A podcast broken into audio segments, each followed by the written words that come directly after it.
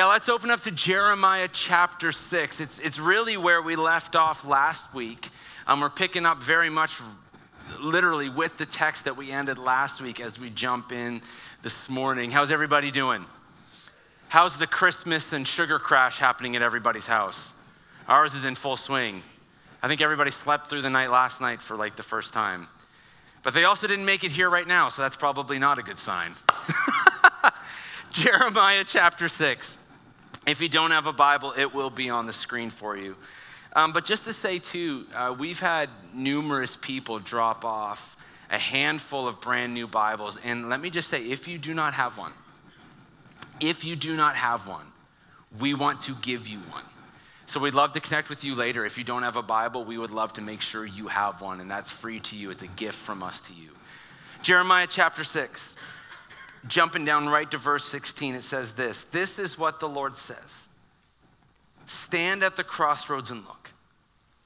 Ask for the ancient paths. Ask where the good way is and walk in it. And you will find rest for your souls. But you said, We will not walk in it. I'm going to grab this other mic. This is popping way too much.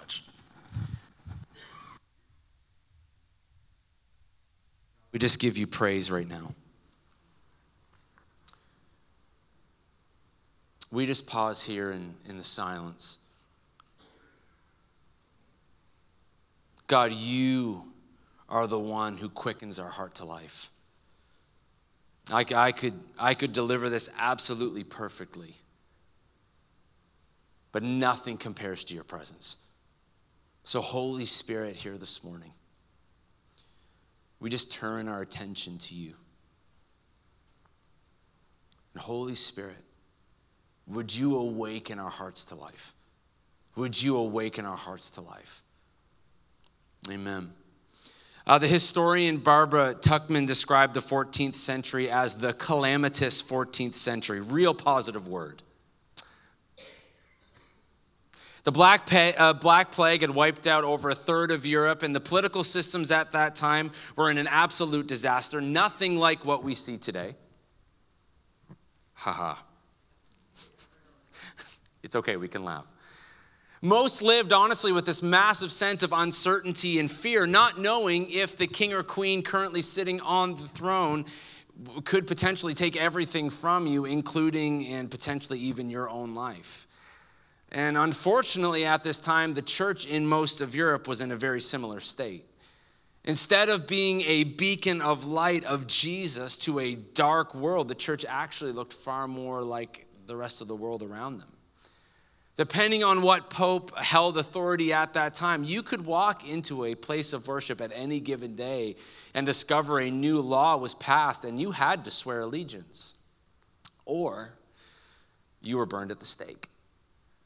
It's, it's not too much to say that at this time, it was a very dangerous time to be alive. It was a corrupt time, and, and the way of Jesus, to put it quite simply, was in shambles across most of Europe. But God was also on the move. A young boy named Thomas would bang on the doors of a monastery, desperately looking for a better way, a good way in the midst of all the chaos that he saw around him, just a young boy a young boy named Thomas. Now, this boy we now know as Thomas à Kempis, who, if you know him at all or his name from the past, he wrote probably one of the most influential books of that time, The Imitation of Christ. A book urging people to come back to a life fully devoted to Jesus. In times of deep darkness, there is a way, and his name is Jesus. Thomas and those around him, men and women alike, had their hearts set on one thing and one thing only to seek the Lord even when others wouldn't. When the world and the church began forgetting the goodness of God, a few became hungrier for the goodness of God. Now, I could tell you story after story of men and women throughout history who would seek the Lord even when others wouldn't when the world was falling apart and when even the people of God, the church, had forgotten their way and left God's presence behind, they, committed, they committed in their heart one thing.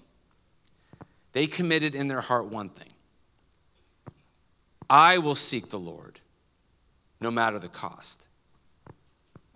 Is that this popping or is this this? You did? Lovely. Love that. And friends, they did this by coming back to the radical way of Jesus. They gave their lives wholly to follow Jesus. When the church around them was in compromise, they came back to the way of Jesus. When the church around them did not desire God, they allowed Jesus to show them how to cultivate a deep desire for the presence of God. If, if I, could, if I could make it really simple, they, they basically made room for Jesus. They, they dropped everything, and, and God began to awaken a deep desire for his presence in them. Because the incredible thing is, this hunger for God, this, this deep desire for the presence of God in their life, and in your life and in my life, is found in the life of Jesus. The good way we are searching for. Jesus said this I am the way, the truth, and the life. No one comes to the Father except through me. They took these words from Jesus and very simply built their whole lives on this one truth that Jesus is the way, Jesus is the truth, and Jesus is the life. The good way, this is what we're calling this series. And between now and Easter, we are going to unpack and explore in detail what it means to cultivate a deep desire for the presence of God. And why I believe, and many of us believe, this is the call to the church in such a time as this. And here's a roadmap as to where we're going to be heading. And what I'm going to say right now, we're going to, we're going to unpack this in detail in the weeks to come. But we're going to look at what it means to know God, to seek God, and to commit ourselves to His good way in love and in obedience. And we're going to do this by doing the same thing we do all the time as followers of Jesus. We're going to look to Jesus. We are going to let Jesus very practically and very truly be our way. Very simply, if I could say it right now at the very beginning of this series, Jesus is the ancient path.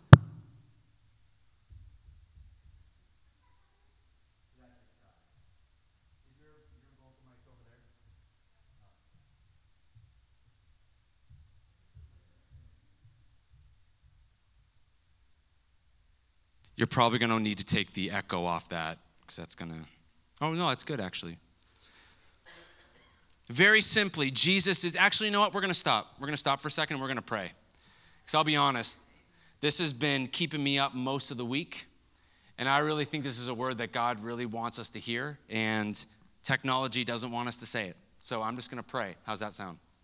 God, we just give you full control in this place today. Holy Spirit, you reign. Holy Spirit, you you reign. No power of hell or scheme of, of man can ever take that from our hand. So, Lord, right now, we just pray, may your good way reign supreme in this room today. And we take authority in the name of Jesus. That Jesus, you light up the darkness, and no power can stand against that. As I said, Jesus is the ancient path, Jesus is the good way, but we must follow him. As I said last week, it, it's one thing to know that the good in front of you, but it's a whole other thing to actually set your foot on the path and start walking.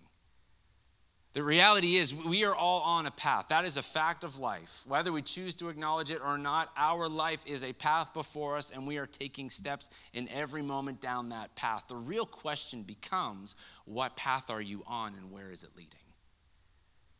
And let's be honest for a second, we do not live in a time in history where the world around us is cultivating a deep desire for the presence of God.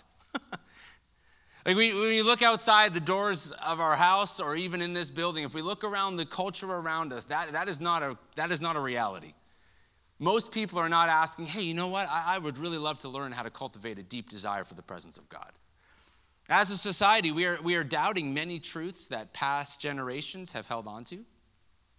We are asking questions about truth and sexuality and identity that, if I could be honest, is taking us to some pretty scary places as a culture.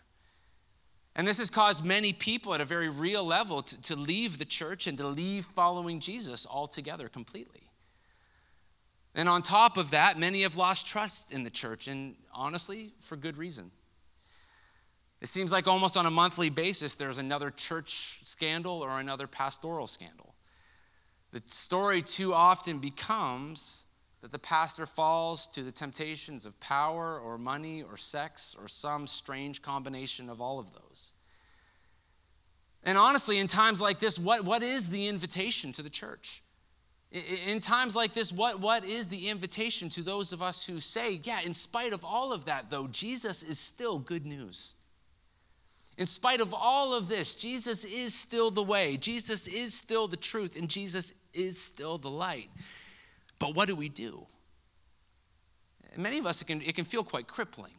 How, how do I follow Jesus in times like this? The beautiful thing about history is you can go back and discover hidden truths that we may have left behind. While Bonhoeffer was in Finkenwalde in a time where the German church united with Hitler and the Third Reich, instead of remaining faithful to Jesus, he wrote this to his brother The restoration of the church will surely come from a new sort of way, which has in common with the old only the uncompromising attitude of a life lived according to the Sermon on the Mount in following of Christ. I believe it is now time to call the people to this. I believe the same invitation is before us today. We must ask for the ancient paths, the good way, found in a life of discipleship to Jesus, and walk in it. But how did we get here? How, how did we get to a point like this? And for that, we're going to go back and uh, go back to our text in Jeremiah, and we're going to spend the majority of our morning right there. Now, forewarning, I'm going to do a very quick summary of about that much of your Bible in about five minutes, maybe 10. So the reality is, friends, there are going to be some gaps. I am not going to cover everything. But let me just say, as Pastor Andrew already hinted to, if there are questions in the gaps that you have, write them down. Remember them, jot them in your phone, because that is a fantastic thing to bring to deeper tomorrow night. Jeremiah was living in a time where the people of God had lost their way. God's people, the Israelites, they were living in the land that God had promised them, and God, God had made them a great nation just as He promised He would. And God had given them one purpose. There was one purpose for God to have made them such a great nation. It was one purpose. They were meant to be a beacon of light in the midst of a dark world. And what set them apart from any other nation in the world was this they were marked by the presence of God.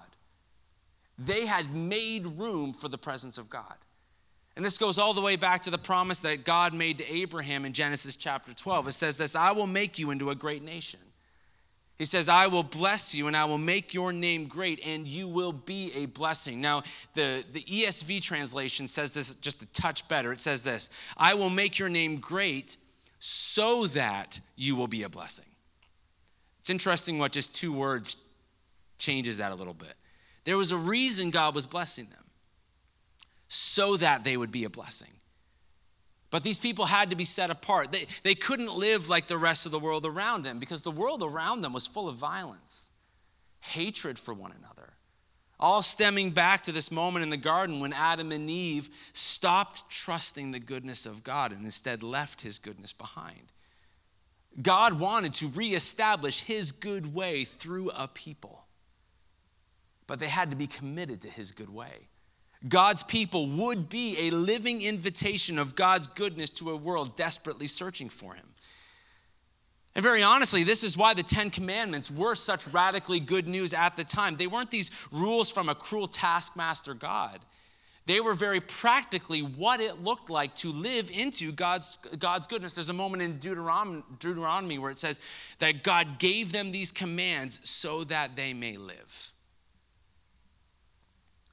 to follow and trust what God said is good. Listen to this. Many of you probably know what I'm about to read right now. This is Deuteronomy 6. Hear, O Israel, the Lord your God, the Lord is one. Verse 5 Love the Lord your God with all your heart, and with all your soul, and with all your strength. These commands I give you today are to be on your hearts. Impress them on your children. Talk about them when you sit at home and when you walk along the road, when you lie down and when you get up. Tie them as symbols on your hands and bind them on your foreheads. Write them on the doorframes of your houses and on your gates. I don't think God meant any of these things to be casual. That's pretty all encompassing, isn't it? My goodness. This, this was to be life for them. This was the new way God was establishing in his people. But then check this out, because verse 12 is really interesting. Verse 12 says this Be careful that you do not forget the Lord who brought you out of Egypt, out of the land of slavery. It's easy to forget sometimes, isn't it? Eventually, they forget the Lord who brought them out of Egypt. Other things began to catch their eye. They, they had made room for the presence of God to be the one thing that set them apart to say, God, we will love you with all of our heart, with all of our soul, and with all of our strength. But then other things began to catch their attention. Other things began to take room in them greed, jealousy, lust, selfishness, and pleasure, murder, and violence. And instead of being set apart, they actually started to live just like everybody else around them. Basically, saying, Thanks, God, for establishing us as a great nation, and thanks for your presence and all this great stuff, but I think we're good. I, think we don't actually need you anymore. But in spite of all of this, another young boy began to seek the Lord. It's interesting that it's children a young boy began to seek the Lord. He began to make room. Second Chronicles 34 says this In the eighth year of his reign, while he was still young, Josiah began to seek the God of his father David. He began to seek the Lord. Josiah began clearing the idols. King Josiah, I forgot to say this, just as a record, he's eight years old.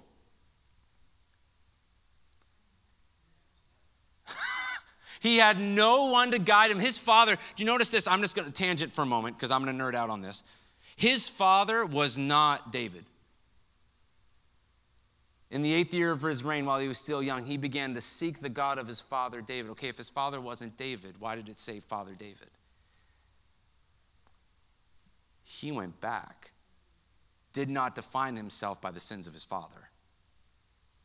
He went to the righteousness of David and said, I'm going to align myself with that eight year old boy, hey, something's not right here. I'm going to go back and see what we left behind. He began to seek the Lord in a very practical level, he began to make room for the presence of God in the temple that was now filled with idols from all the other cultures around them. He literally went in and just started tearing them down and throwing them out and say, This has to be the place where God's presence dwells. Now, I just want to encourage you. I don't have time to get into this, but if you want to dig deeper into this story with King Josiah, my goodness, that's a great place to park yourself for a while. Second Chronicles 34 and Second Kings 22. Those are two fantastic places to dig deeper into the story. I think, let me just speak for a second. My goodness, what a word for our time. That's all I'll say. I, that's a whole other teaching. But this is all great and good. God, God, was, God was able to have room again in his temple, in his dwelling place, amongst his people. But here's the thing the people's hearts were still far from God. Yes, they were making room in the place of worship, but the people's hearts, they, were still crowded with idols. The temple, God's dwelling place, was cleared of idols, but more needed to happen. And this is where Jeremiah comes in. At the very same time of all this reform happening in the temple, God begins to speak through the prophet Jeremiah, calling his people to not just reform the temple, but to actually reform their hearts. That's fantastic that you made room in the temple, but I want you to make room in yourselves. And God says this through the prophet uh, Jeremiah to the people My people have committed two sins. They have forsaken me, the spring of living water, and have dug their own cisterns, broken cisterns that cannot hold water. What a picture. They had traded the living water of God's presence for muddy pools.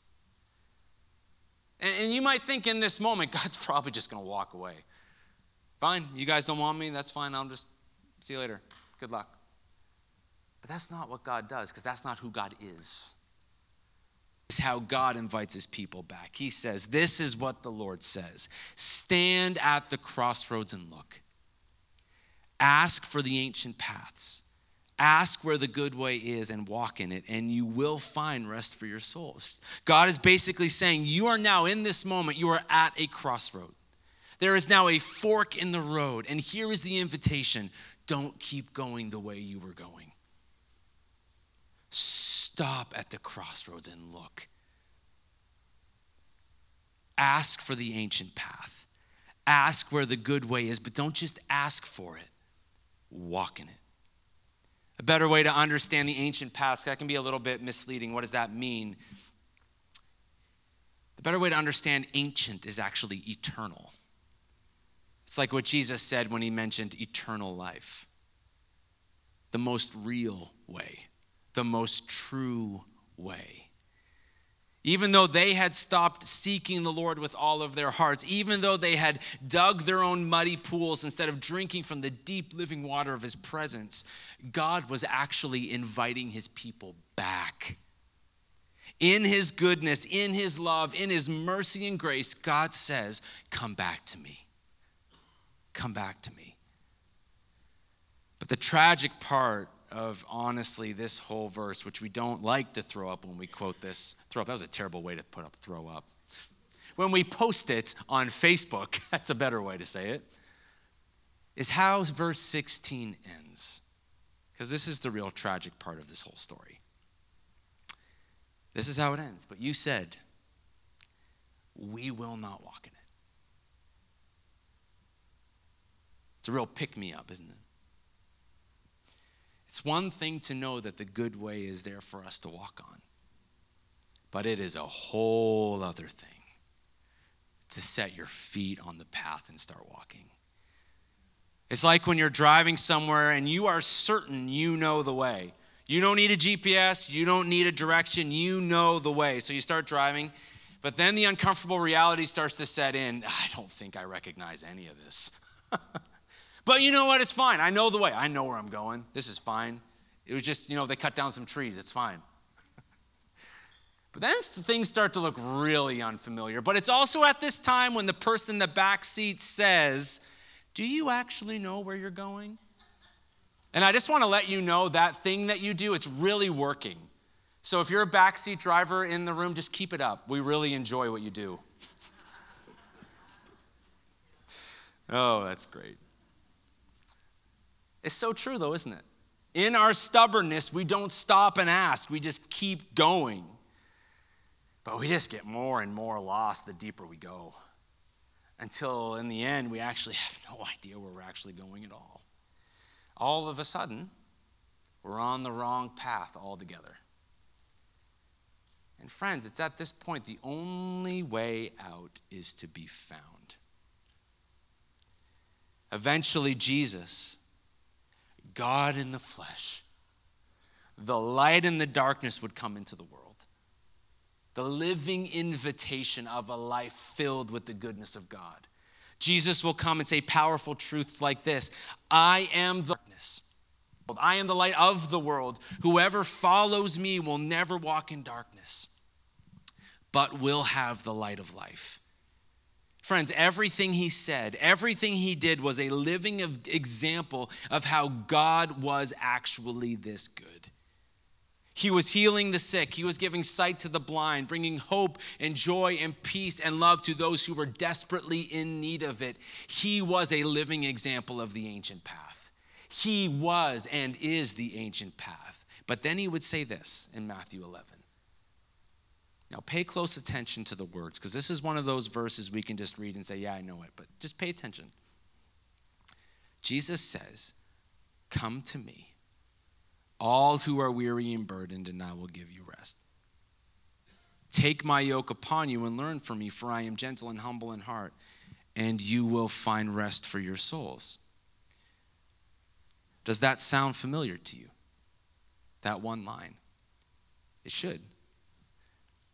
Jesus is quoting directly from the prophet Jeremiah when he says, Ask for the ancient paths, the good way, and walk in it. And what? You will find rest for your souls. Those listening to Jesus in this moment, when they first heard this, their ears would have perked up. Oh, we know that. We know what Jesus is doing right here. They would have seen that. That wouldn't have just been some, oh, that's a neat thing you said, Jesus. Let's put that in a book of poetry. This was this was like, oh my goodness, did Jesus just say that? We know the prophet Jeremiah. We know what he said to the people. We know God's invitation and he's in front of our eyes. Jesus is saying right here, I am the ancient path. I am the good way. I am the fulfillment of all of this. And friends, here's his invitation right here, and it's so simple follow me. Follow me. As Jesus said in Matthew 7, enter through the narrow gate. For wide is the gate, and broad is the way that leads to destruction, and many enter through it. But small is the gate, and narrow the road that leads to life, and only a few find it. I'm going to sound like I'm on repeat this morning, but that's okay. It's one thing to know the good way of Jesus is there for us to walk on. But it is a whole other thing to set your feet on the path and start walking. The poet uh, Mary Oliver, she wrote this Attention is the beginning of devotion. Think about that for a second. Attention what, what, what we give our eyes to, what we give our mind to, what we focus on, what we dwell on, what we go to often. Attention is the beginning of devotion. Interesting way to put that, isn't it? Um, this, this, this sentence right here became very real for, for me maybe two Januaries ago. If, if you, and I've, I've talked about this before, but if, if you had looked at my life at that time, there was nothing terrible happening. There was nothing going on. Things were good. You know, I loved Jesus. I loved pastoring this church, as I still do. I loved Jesse and I loved my kids. I loved being a father and a husband, but, but my spiritual appetite, my, my desire for the things of God and, and an increasing awareness of His presence, if I can be honest with you, and I've said this before, it, it, it was relatively mediocre. It, it was okay. It wasn't gone, but, but the fire, I, could be, I can say right now, the fire was burning quite low. And all of a sudden, it was just like it hit me like a, like a freight train that January. I wasn't asking for this, but God all of a sudden just made me so aware of the fact that there was so much more for me than just a mediocre experience of His presence. And this just hit me like almost the best way I can describe it was like a restlessness. There was like this, there was this sense that I was missing, there was something there for me and I was missing out on it. It's like fear of missing out in something in life and then multiply that by like infinity. That's what it felt like. And so I just started to ask some people that I trust and older leaders and pastors and, and people that I love, older men and women, and just say, what's going on? I, I don't know what this feeling is. And the encouragement was, why don't you ask the Lord? Makes a lot of sense. And so I did. God, what, what, what's going on in me?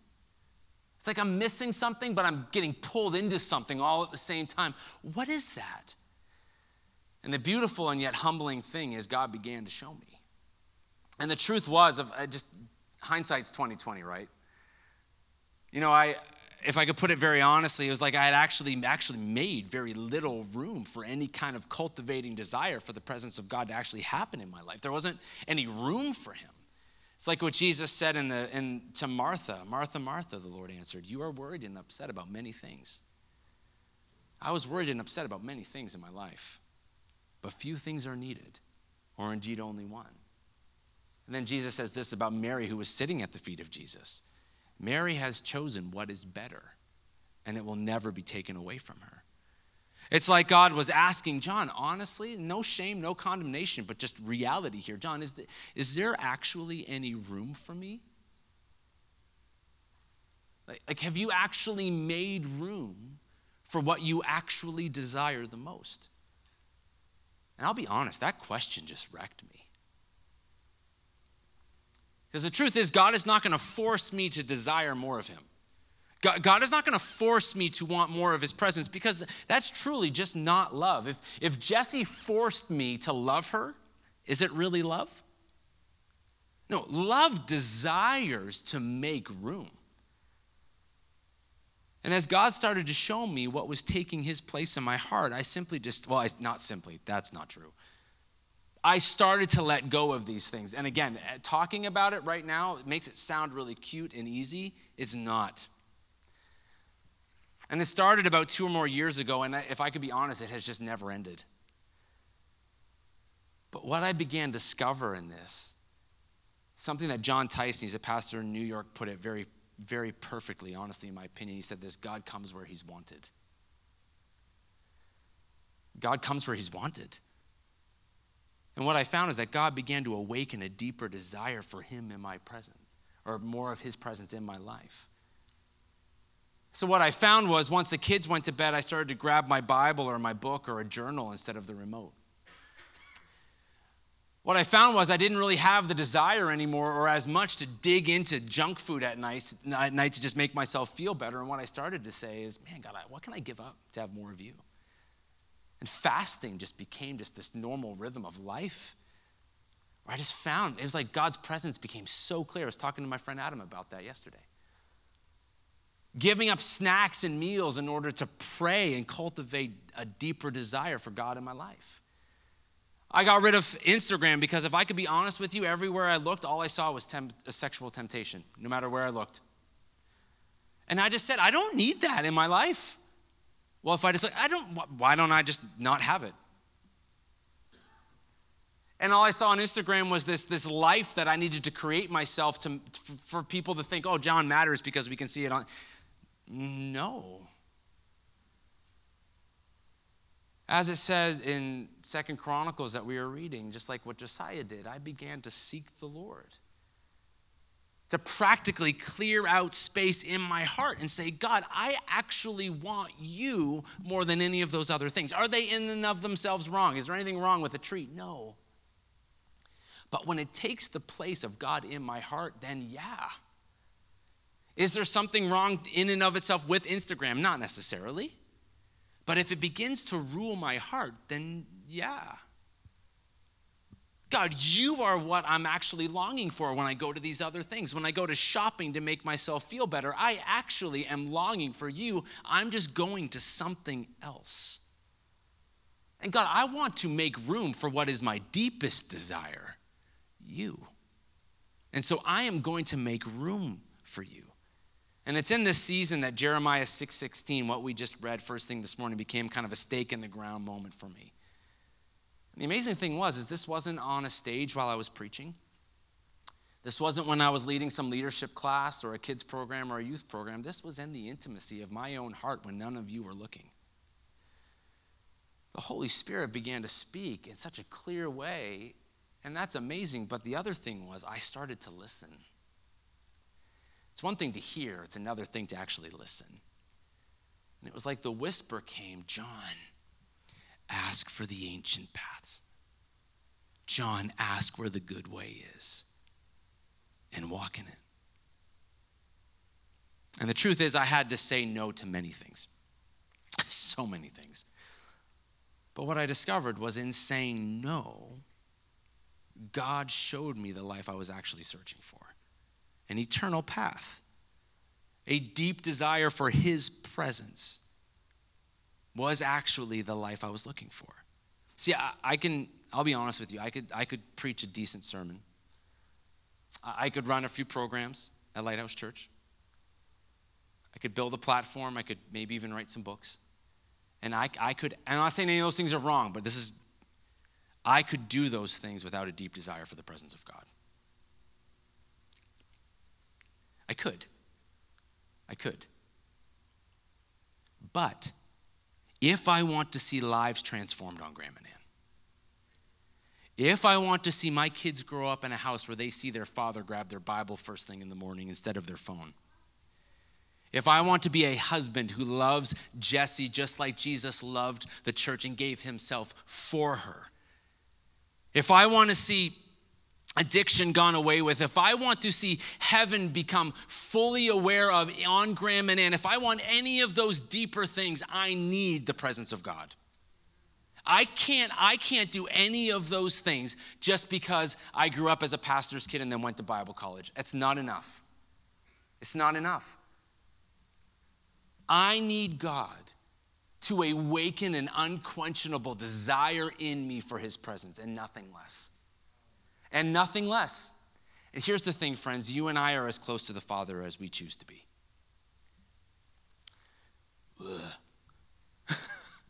That's, oh man. That hit me this week, and I wrote it down. I'm like, oh man, it's so true. You and I are as close to the Father as we choose to be. I, I could have ignored what God was inviting me into. And let me tell you, there are days that I have to choose to seek the Lord. Listen, at 5:15 and my girls are ticked because I said no to treats for breakfast and one of us has the flu again, I am not sunshine and rainbows. Like just honestly, I am not in a great mood. I'm grumpy, I'm tired, I'm irritated, and the last thing, honestly, in my own John fleshly desires, what I want to do is not grab my Bible and pray. Honestly, I want to grab my phone, I want to scroll, and I want to numb myself, and I want to disappear. Because that's actually easier, isn't it? But Jesus set me free from a version of life that defines itself by that.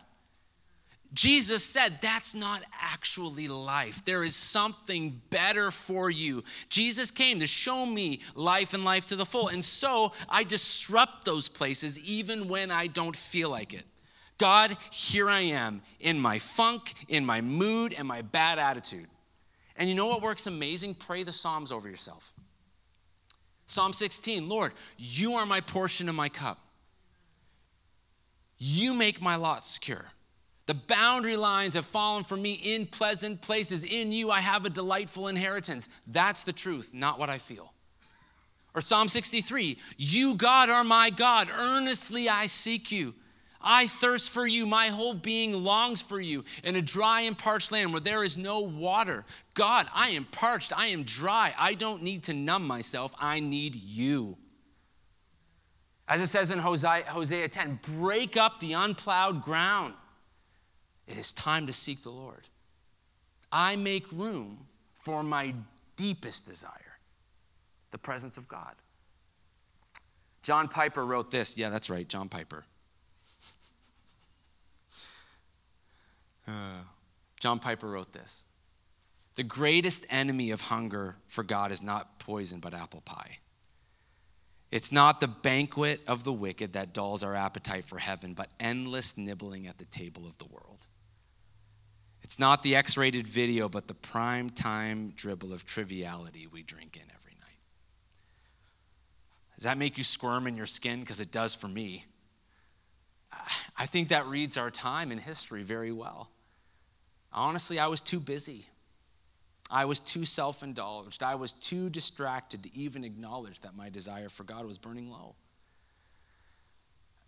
And I don't think I'm the only one. I don't think I'm the only one. Many of us are too busy, too distracted. And if we were honest, we probably don't have time to seek the Lord like we're reading about in the Old Testament. And I, I don't say that to provoke any kind of shame or guilt, and that's not why I'm doing. I'm, I'm just, isn't that true though? If there's one thing I heard more than probably ever before this past fall is one word, and it starts with B busy. Because I said it too. I was busy doing many things, and no wonder I felt so drained by the end of it. I made very little room to hunger and thirst for the presence of God. Do we actually have time to make room for a deeper desire for the presence of God in our lives? But, friends, God is calling us full of love and full of grace. This is not a condemnation filled, this is an invitation. This is an invitation to what is real life, to make room, to seek the Lord like Josiah did, to hear the words of Jesus come to me. and let me show you the good way. But here's the question at the very beginning of this series, and we're going to end here in a second. Here's the, here's the question at the very beginning of this Have we made room for him? Have we made room for him? As, as a church, but also as individual people in the church, how available are we for God to actually come and dwell? Or maybe another way we can ask it is how available are we for God to actually come and do what he wants to do? And let me just say this over the last year or last several years, many of you have done exactly that. And listen, I can see it. And it is phenomenal to watch as your pastor. There are some of you who have cleared your schedules and made room to be in the prayer room on Wednesday mornings or on Thursday nights or a combination of the both. And God has awakened in you a deep desire for Him in prayer. And listen, I see that. And here's the invitation to you this morning keep going. Keep going. As Paul encouraged those in, in, in, Ephesus, the church of in Ephesus, he said this as a prisoner for the Lord, then I urge you to live a life worthy of the calling you have received. Keep going. Keep fanning the flame that God has ignited in your heart for his presence. Don't stop, but also don't settle. Don't settle. There are depths to the wells of living water we haven't even touched yet. And that sounds good. It's another thing to grab the pickaxe and start digging. But for some of you, this is a crossroad moment.